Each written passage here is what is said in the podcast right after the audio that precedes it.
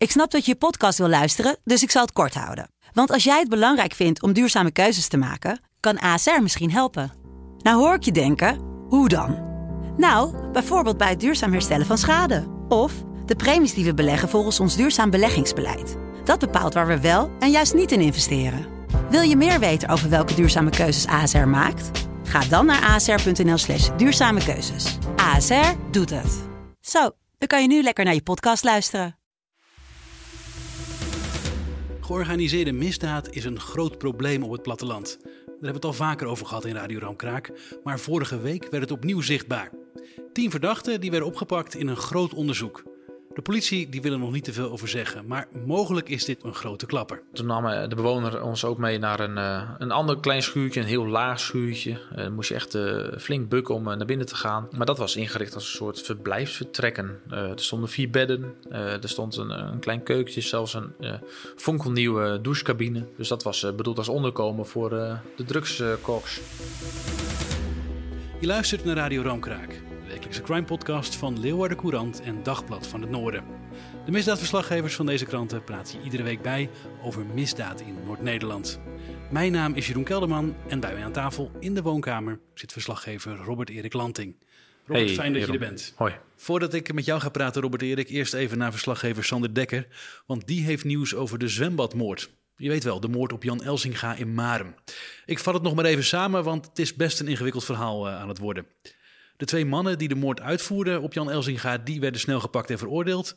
Maar wie gaf nou toch de opdracht voor die moord en waarom? Nou, een van die twee uitvoerders, Willem P., die sloot een deal met justitie en verklaarde in ruil voor gratie dat hij de opdracht kreeg van de schoonfamilie van Elzinga. En dat kon hij bewijzen, zei hij, met sms-berichten. Nou, de schoonfamilie die kwam in de bak terecht en toen werd ontdekt dat die sms-berichten die Willem P. liet zien als bewijs, dat die vervalst waren.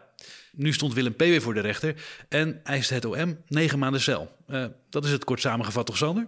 Ja, nou, ja, dat is heel kort door de bocht. Ik, inderdaad, het is al gauw een lang verhaal, maar dit is ongeveer de samenvatting. Hij is deze week veroordeeld. Wat is zijn straf geworden? Ja, dat is het, uh, het, dubbele van de strafeis van het Openbaar Ministerie. Het Openbaar Ministerie, je zei het al, die had negen maanden geëist. De rechtbank legt 18 maanden op, dus anderhalf jaar zelf. Ja, wat zijn de overwegingen van de rechter daarbij? Nou, de rechter die, die uh, neemt het nogal zwaar op dat uh, deze Willem P. Hè, in de rol als kroongetuige in zo'n zaak, hè, waar de kroongetuige toch best wel essentieel is, uh, in de zaak die gaat over een moord, ja, gelogen heeft, opzettelijk gelogen heeft. En ja, er moet altijd vanuit gegaan worden dat als mensen onder ede staan, want dat stond deze kroongetuige, hè, hij mocht niets anders dan de waarheid verklaren ja, dat hij dan toch uh, eigenlijk uh, ja, gewoon opzettelijk gelogen heeft. Ja, en dat uh, rekent de rechtbank hem heel zwaar aan. Ja, wat betekent dit voor het bewijs tegen die schoonfamilie? Ja, daar gaat de rechtbank natuurlijk niet op in. Die zegt natuurlijk, hij heeft deels gelogen en Willem P. zegt tegelijkertijd ook de rest van wat ik verklaard heb is waar. Nou, daar brandt de rechtbank zijn vingers natuurlijk niet aan, omdat het nog in hoger beroep loopt. Maar ja, het is wel, je hebt nu echt een aangeschoten kroongetuige in het hoge beroep. Want ja, het Openbaar Ministerie heeft deze man nog steeds nodig. En ja, ze zitten er nu maar mooi mee, zou je kunnen zeggen. Begin 2024, dan dient het hoge beroep in deze zaak. En dan horen we ongetwijfeld meer van je. Sander Dekker, dankjewel. Zeker, dank. En dan naar het onderwerp waar het deze aflevering over gaat. Robert Erik, um, een inval in een drugslab in Bovensmilde. Is dit ja, het begin van iets groters, denk jij? Ja, dit is wel het begin van iets groters. Um, kijk, bij de politie en het OM gaan nu de luiken dicht. Uh, geen communicatie, want ze willen het onderzoek niet verstoren. Maar wat je wel een beetje hoort in de wandelgangen... is dat de politie en het OM hopen echt op een grote klapper. Ze hopen uh, meer aanhoudingen uh, bekend te kunnen maken. Meer invallen zijn er nog geweest. En ja, waar dat toe leidt... Um, is nog niet helemaal bekend, maar er, er, zit meer achter. Er komt hier nog wel meer achterweg. En dat zal ook waarschijnlijk niet heel lang meer duren voordat zoiets naar buiten komt. Even kort samengevat: uh, tien verdachten zijn op dit moment aangehouden. Mm -hmm. Is een drugslab ontmanteld, cocaïne gevonden, hennep en 2000 kilo vuurwerk. Dat is wat we tot nu toe weten, toch? Ja, en, en, en voertuigen en uh, nou ja, luxe goederen. Dus ook daadwerkelijk een witwascomponent, als je dat dan zo hoort, als dat soort dingen in beslag gaan nemen. Ja, is dat, vaak daar lijkt het wel op. aan de hand. Ja, ja. Ja, en die inval was in Bovensmilde. Uh, da daarmee is het aan het licht gekomen. En uh, volgens mij was het helemaal niet de bedoeling dat dit uh, naar buiten zou komen. Dat kwam aan het licht door een tip van ja, een van onze 1 en 2 correspondenten. Ja, van Meten Nieuws. Ik denk dat ze het liefst uh, ook deze inval onder de pet hadden gehouden. Maar goed, iemand heeft het gezien, heeft uh, Meten Nieuws getipt. En uh, Meten Nieuws, hè, 1 en 2 jongens, rijden op veel meldingen. Alles waar zwaarlichten bij betrokken zijn, daar staan zij te filmen. En om dat ja, via ons onder andere weer aan de hele wereld te laten zien. Ja, en ik heb er ook altijd wel respect voor deze gasten hoor. ze weten veel, ze horen alles. zitten diep in, de, in de van de samenleving. Wij kregen ook die tip. En uh, het filmpje zagen wij. Dus wij zijn gaan zoeken naar die locatie in Bovensmilde. En dat was even zoeken. Het viel niet mee. Nee, nee wij, uh, het ligt uh, aan de hoofdweg. Nou, de hoofdweg is gewoon de doorgaande weg in Bovensmilde. langs, de, langs de Drentse hoofdvaart tussen Assen en Meppel.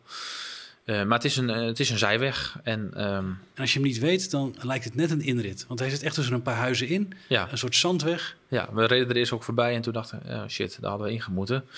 Nou ja, dat, ik vind het altijd al een beetje... Het voelt bijna alsof je iemands privé-domein oprijdt... als je zo'n uh, onverhard pad oprijdt. Want het is een onverhard pad. Er staat op met borden van nou ja, niet betreden. Verboden toegang. Verboden toegang. En het is een, een, een, lang onverhard pad met diepe kuilen. En bij elke meter dacht ik ook al mijn auto uh, gaat eraan. Uh, maar goed, uh, een beetje stuurmanskunst en je komt wel aan het eind. En wat ook meespeelde is dat je dus niet kunt zien waar je naartoe rijdt. Het zit vol met bochten, er zijn bosjes. Dus je kunt eigenlijk helemaal niet zien waar gaat deze weg heen. Ja, en op een gegeven moment dachten we, nou, is dit het einde van het pad? Hier is niks te zien. Maar het was niet het einde van het pad, want het ging over in een, nou, in een vrij onzichtbaar karrenspoor. Uh, dat zijn we ook nog afgereden. Op een gegeven moment kwamen um, ja, midden in een bos. Um, en daar stond een boerderij. Daar was het wel een drukte van belang. Daar stonden uh, vrachtwagens. Uh, de politie was er. allerlei speciale eenheden waren er. En nou, die waren daar druk bezig met de boel ontruimen. Want dat werd al wel snel duidelijk. er waren chemische vaten, of vaten met chemische ja, chemische troepen werden daar weggehaald. Ja, en eigenlijk wisten we toen we daar aankwamen helemaal niet zo heel erg veel. En de agent die daar stond, weet ik nog wel, die wilde wel iets zeggen, maar eigenlijk alleen wat je kon zien. En die liet vooral blijken van, nou ja, je ja, ziet wie hier zijn, dus je kunt zelf wel invullen wat er aan de hand is. Ja, hij zei vooral van, als je hier vaker bij dit soort uh, ontruimingen staat... en als je ziet wat wij hier nu weghalen, dan weet je wel wat hier aan de hand was, of is nou ja, uh, alles wees erop dat het er een drugslab betrof. Nou ja, en, en dat was ook zo. Het was een, het was een, een drugslab in aanbouw. Ik, ik, vraag me af of hij al daadwerkelijk in werking was geweest. Maar goed, dat was een kwestie van tijd. Uh, want op dat moment uh, dat we er stonden, liep ook gewoon de eigenaar liep, rond op zijn erf. Eigenlijk wisten we dat nog niet. We zagen er wel een man in een overal rondlopen. Maar we hoorden eigenlijk van buurtbewoners pas dat deze man daar inderdaad al zijn hele leven zo'n beetje woonde. Ja, en die liep daar rond, dus die was uh, uh, in ieder geval niet aangehouden. Dat, uh, die conclusie konden we wel trekken. Dat vond ik vrij opmerkelijk, want normaal gesproken worden bewoners van drugspanden opgepakt. En ook vaak gezien als medeplichtig. Want als er iets gebeurt op jouw erf, dan, dan heb je ervan geweten. En dan, meestal heb je ervan geweten en nou ja, dan is jou ook iets, valt jou iets te verwijten. Ja, dus dat was al de, de, eerste vraag die bij mij oppopte. Waarom loopt deze man hier nog vrij rond? Nou ja, op dat moment uh, kregen we daar geen antwoord op. Ook mede gezien door een nogal luid blaffende hond uh, in een kennel. Die mij wel tegenhield om iets verder het erf op te stappen. Ik denk, nou ja, dat komt later wel. en bovendien was de politie ook gewoon hartstikke druk met ontruimen. Dus ik denk, ik ik laat dit even gebeuren en dan ga ik een dag of twee dagen later ga ik eens een kijkje nemen. Ja, we hadden al wel een beetje een beeld van ja, de, de man of de mannen die daar verbleven, woonden op die boerderij van, van buurtbewoners.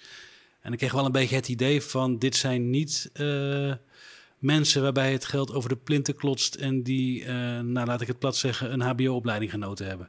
Ja, we spraken. Uh, ja, er ontstond wel een, een, een, op zich wel een helder beeld van deze bewoner. Um, ergens voelde je bij alle mensen die we spraken wel een soort van liefde voor deze man. Of tenminste een soort van... Mensen maakten zich zorgen om zorgen, deze man. Ja, want ja. er ontstond wel een beetje een beeld dat deze man uit een wat lager, zwakker milieu kwam. Uh, best wel in armoede leefde. En af en toe uh, probeerden mensen hem daar ook wel een beetje bij te helpen. En, uh, ja, mensen zeiden ook van, dat herinner ik me nog heel goed. Hij kan op zichzelf wonen, maar misschien was het wel beter geweest als hij gewoon wat beschermder had gewoond. Ja, ja. dat is natuurlijk best wel schrijnend. Zo'n man uh, ja, die, die is in staat om zichzelf in leven te houden. Maar ondertussen ja, is hij ook heel naïef. En beeld, ja, dat, dat, dat, dat, kreeg ook wel te horen dat deze man naïef was. En nou, hij ook wel wat handeltjes af en toe had. Een beetje een chageraadje. En ook een man zei, dat vond ik wel heel treffend. Ja, zo, zulke mensen heb je op ieder dorp. En nou ja, dat herken ik wel, want ik kom zelf uit een dorp. En ja, daar heb je inderdaad van die types, eh, wat, wat vrije jongens en uh, die regelen het zelf wel. En uh, ja, dat was bij deze man ook wel een beetje zo. dat, dat, dat, dat idee kreeg ik wel. En, en we spraken ook een vrouw en die zei van ja, iedereen wist dat er wat was. maar we wisten niet precies wat er precies was, maar iedereen wist dat er wel iets gebeurde daar wat eigenlijk niet helemaal in de haak was.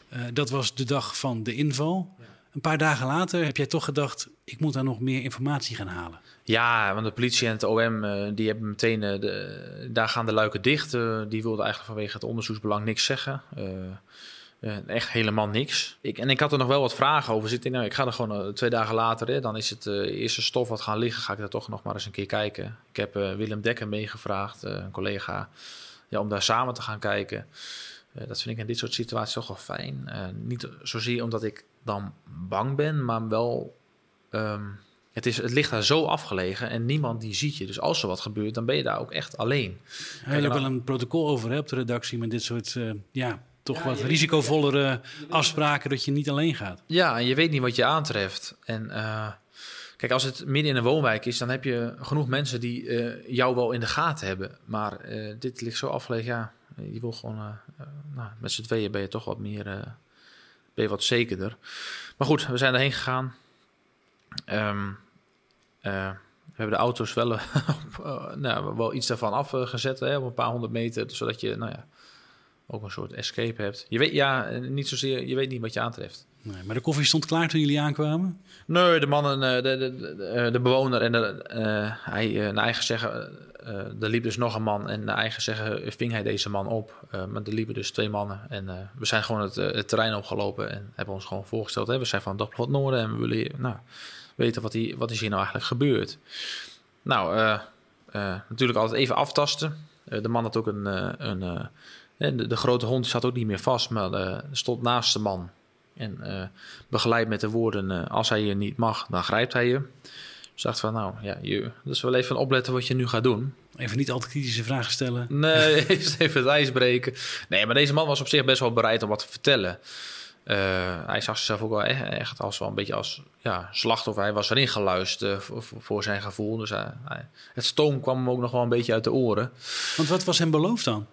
Nou ja, goed. Uh, dat vind ik wel belangrijk te vertellen. Deze man, dat, dat, um, werd dus door omwonenden echt wel een beetje neergezet als naïef en als een beetje, uh, ja, uh, hij kon zichzelf net redden, uh, maar ja, je kon aan alles zien aan deze man dat hij uit een wat lager, zwakke milieu kwam. Hè. Hij, zelf, hij zag er wat onverzorgd uit, zijn huis was echt één grote puinhoop, alles was een beetje, ja, was een beetje smoeselig en overal stond rommel en um, kijk, deze man uh, vertelde dat hij het vertrouwen in de mensheid kwijt was. En, en hij was vaak genoeg opgelicht.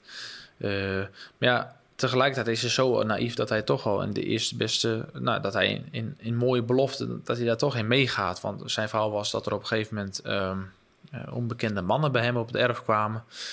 En die hadden hun oog laten vallen op, op zijn schuurtjes. Uh, daar wilden ze wel uh, ja, wat gaan beginnen. In een ruil daarvoor dat ze zijn schuren mochten gebruiken, zouden ze ook zijn boerderijen wat opknappen. Wat uh, geen overbodige luxe was, want die was in zeer, zeer slechte staat. Nou ja, dat, dat leek wel een, een mooie deal. Maar laat maar raden, is niks van terecht gekomen? Nee, nee. Nee, want zo zei hij op een gegeven moment best wel met een beetje bravoer van ja, ze beloofden de kamer te verbouwen, maar nu voel ik me bedonderd. En eh, de meeste mensen zijn niet te vertrouwen, beste man. Je voelt ook wel een beetje compassie voor die man. Ik oh ja, je bent ook wel echt genaaid. Maar aan de, andere, uh, aan de andere kant, eh, waarschijnlijk heeft hij wel iets geweten wat deze mannen wilden.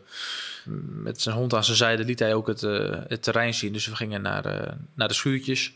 En je moet je een beetje voorstellen, dan zie je een soort oude baandendeur. echt versleten, echt vermolmd hout. En dan zwaait die deur open en daarachter gaat echt wel uh, ja, een andere wereld open. Dan denk je, wow, Daar zijn ze druk bezig geweest. alle wanden afgetimmerd met spaanplaat, uh, waartussen isolatiemateriaal was gepropt. Elk gaatje, elk kiertje dichtgepurd, bedoeld om het te isoleren. en er waren in een van die wanden drie gaten gezaagd, waarschijnlijk bedoeld voor ontluchtingskanalen, om, om, de chemische luchten naar buiten te, te leiden. Dat zag er echt, ja, ja, gelikt wil ik niet zeggen, maar het zag er als strak timmerwerk uit. En dat zei ook die andere man die op het erf was, zei, ah, dit is professioneel timmerwerk, dat kan ik zelf niet. Nee, en toen namen, ze, toen namen de bewoner ons ook mee naar een, een ander klein schuurtje, een heel laag schuurtje. dan moest je echt flink bukken om naar binnen te gaan. En dat was ook op dezelfde manier afgetimmerd. Uh, spaanplaat tegen de muren. Maar dat was ingericht als een soort verblijfsvertrekken. Uh, er stonden vier bedden. Uh, er stond een, een klein keukentje, zelfs een fonkelnieuwe douchecabine. Dus dat was bedoeld als onderkomen voor de drugskoks. En, en, dat zie je toch wel vaker hè, bij drugslabs. Dat, dat is een soort ploegendienst. De ene ploeg die, die zet de keuken hè, de, voor, voor, voor, om, om de drugs te produceren.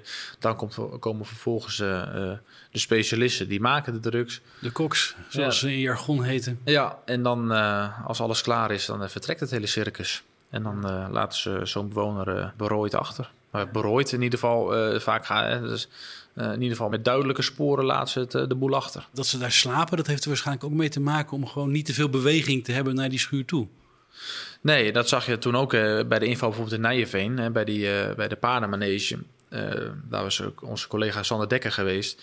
Daar waren ook echt slaapvertrekken ingericht. En daar bleven ook gewoon uh, ja, de mensen die aan het werk waren slapen. Dus dan, dan heb je ook geen beweging. Dus dan, uh, als de boel dan gereed is, dan zie je daar ook geen busjes of, of, uh, of auto's meer die kant op rijden. Dan ben je best wel onzichtbaar, ook omdat het zo afgelegen is. Denk jij dat het drugslab in bedrijf is geweest? Kon je daar nog iets van merken toen je daar binnen stond? Want alles was natuurlijk weggehaald door de politie. Ja, en er waren ook vaten gevonden met daarin grondstoffen. Uh, ik denk niet dat het in werking is geweest, omdat er volgens mij, zoals ik het kon zien, nog geen stroom aanwezig was. En je had dan die drie ontluchtingsgaten, maar daar zat ook geen, uh, geen buis in. Er hing nog wel een, een, een sterke chemische lucht. Uh, je kon merken dat daar wel echt troep op het terrein heeft gestaan. Kijk, en dat is dan ook ja, meteen het kwalijke van dit. Kijk, deze man mag dan misschien bekend staan als een chageraar. Hè? Uh, maar het, het, is natuurlijk niet uh, zomaar iets. Omdat het zulke chemische rommel is, bestaat natuurlijk wel altijd de kans op, hè, op uh, milieuverontreiniging of zelfs ontploffingsgevaar. Je bent ook meteen een gevaar voor je omgeving. We maken het natuurlijk steeds vaker mee, of we maken het vaker mee. Ik weet niet of het steeds vaker is eigenlijk. Nou, je maakt het wel geregeld mee dat er wel iets ontmanteld wordt. En je kunt er ook van uitgaan dat er op dit moment gewoon drugslabs in aanbouw zijn, dan wel actief zijn met name in het noorden. Dat is uh, wel steeds meer een, uh, een, een toevluchtsoord voor uh, drugscriminelen. Absoluut. Weinig politie, veel ruimte, veel onzichtbare plekjes. Nou zoals deze ook inderdaad. Ja. Maar weet jij ook of het ook tactiek is om dan toch uit te komen bij dit soort chagraars? Mensen die ja, uit een wat lager sociaal milieu komen en die misschien wat naïver zijn? Ja, vind ik lastig om daar een antwoord op te geven. Ik denk niet dat er een blauwdruk bestaat voor het type mensen waar criminelen aan zullen kloppen. Um, maar wat je wel ziet is dat het vaak alleenstaande hè, mannen zijn. Wat er nu toe valt het, valt het wel vaak op, zijn het alleenstaande mannen. Um, ja, en het motief zal hè, mogelijk wel geld zijn. Eh, vaak worden grote sommen geld geboden om nou, in ruil daarvoor eh, een schuur te gebruiken. Nou ja, ik ben bijvoorbeeld ook in, eh, in juni, half juni, bij een inval geweest uh, bij een lab in Nieuw-Amsterdam. Dat was een lab aan de Scheidingsweg. Ja, dat staat wel een beetje bekend als ook een soort vrijstaatje waar nou ja, iedereen zijn uh, goddelijke gang gaat. En uh, ja, waar ook van alles gebeurt uh, zonder dat de overheid daar echt bemoeienis mee heeft. En, en kijk, en ook deze man, bij, wie die info was geweest in Nieuw Amsterdam, was, ja, als je het mij vraagt, ook wel wat lager, zwakker, sociaal zwak milieu. Ja, ook laag geletterd, geloof ik, hè?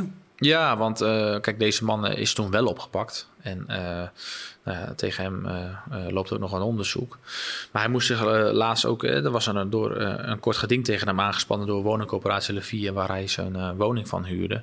Maar Levie wilde wel graag van hem af. Als we dit tolereren, dan geven we daarmee ook een, een signaal van het criminele circuit. En, nou ja, dat willen we niet. Dus we willen gewoon van hem af. Staat er ook wel vaak iets over in je huurcontract volgens mij? Dat je, hè, als er sprake is van drugshandel... Ja.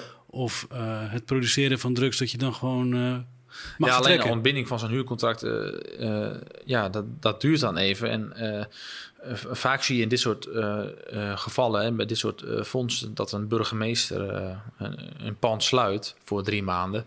Maar in dit geval besloot burgemeester Erik van Oosthout van de gemeente Emmen om het pand in Nieuw-Amsterdam niet te sluiten. Dat maakte voor Livier wel ingewikkelder. Want normaal gesproken heb je dan in die drie uh, maanden heb je dan de tijd om uh, het, uh, het, het, huurcontract zonder tussenkomst van de rechter op te zeggen. Maar goed, daarvoor moesten ze nu naar de, naar de rechter voor het kort geding. Ja, en daar bleek ook wel dat deze bewoner um, had bewindvoering. En daar wilde de rechter op een gegeven moment iets meer van weten. En toen duikelde de man op zijn telefoon een mailtje op. en toen gaf hij zijn telefoon aan de rechter. Want hij zei, ja, ik kan, hem, ik kan zelf niet lezen wat hier staat. Dus dat zou, u moeten lezen. Dus ja, ook deze man, hè, ja, ook een wat, wat andere kant van de, van de maatschappij. En ja, die zijn mogelijk wat kwetsbaarder. Mogelijk dat, dat de omgeving uh, ja, daar ook wel eens een oogje uh, toe knijpt. Kijk, op het erf van, van deze man was in 1997 werd een illegale gelddrukkerij aangetroffen. Toen woonde hij er net een paar maanden. En uh, nou, deze, deze gelddrukkerij die zat verstopt in een oude zeecontainer. En um, had toen echt voor uh, eh, 3,5 miljoen gulden aan honderdjes gedrukt. Ja, en een omwoner die, die ja, dat is bijna een soort heldenepos. Hè, van, ah, ze hadden mij ook, hij had... Fantastisch, hij, die fantastische kerel, briljant is hij. Hij had me, hij gewoon daarvan op de hoogte moeten stellen, had ik hem kunnen helpen, weet je wel. Dus daar, daar bleek wel een beetje uit, een beetje lacherig. En, nou ja, je wordt zeker niet verlinkt als je daar uh, zoiets zou beginnen. Nee, je wordt bijna vereerd als ik het zo hoor. Nou, zo, dat, dat, dat, dat leek wel een beetje zo. zo. Dat klonk wel een beetje zo. Dus ja, dat geeft ook wel aan. En dat, dat, ja, dat milieu eh, dat lost het zoveel op. En uh, je wordt zeker niet verraden. Ja, nou, deze man moest inderdaad zijn huis verlaten van de rechter binnen twee weken. Ja, um, ja in Bovensmilde, is daar zicht op dat deze man verdachte wordt? Of dat de boerderij wordt gesloten door de gemeente bijvoorbeeld? Of... Nou ja, hij is niet opgepakt. Dus uh, uh, kijk, of hij, of hij verdacht is, uh, dat weet ik niet. Hè. Hij kan natuurlijk wel verdacht zijn in het onderzoek. Maar ja, voorlopig loopt hij vrij rond. En nou ja, de politie en het OM ja, hopen straks een, een, grote klap te kunnen maken... door nog meer details naar buiten te brengen ja, voorlopig is de informatievoorziening heel, heel sumier. Er wordt vanzelf meer over bekend. We wachten het af en natuurlijk blijven we die zaak zelf ook onderzoeken. Robert Erik, dank je wel. Dit was Radio Ramkraak, de crime podcast van Leeuwarden Courant en Dagblad van het Noorden. En de misdaadverslaggevers van deze kranten praten hier iedere week bij over misdaad in Noord-Nederland. De muziek die je hoorde werd gecomponeerd door Guido Keizer. Mijn naam is Jeroen Kelderman en ik bedank je voor het luisteren.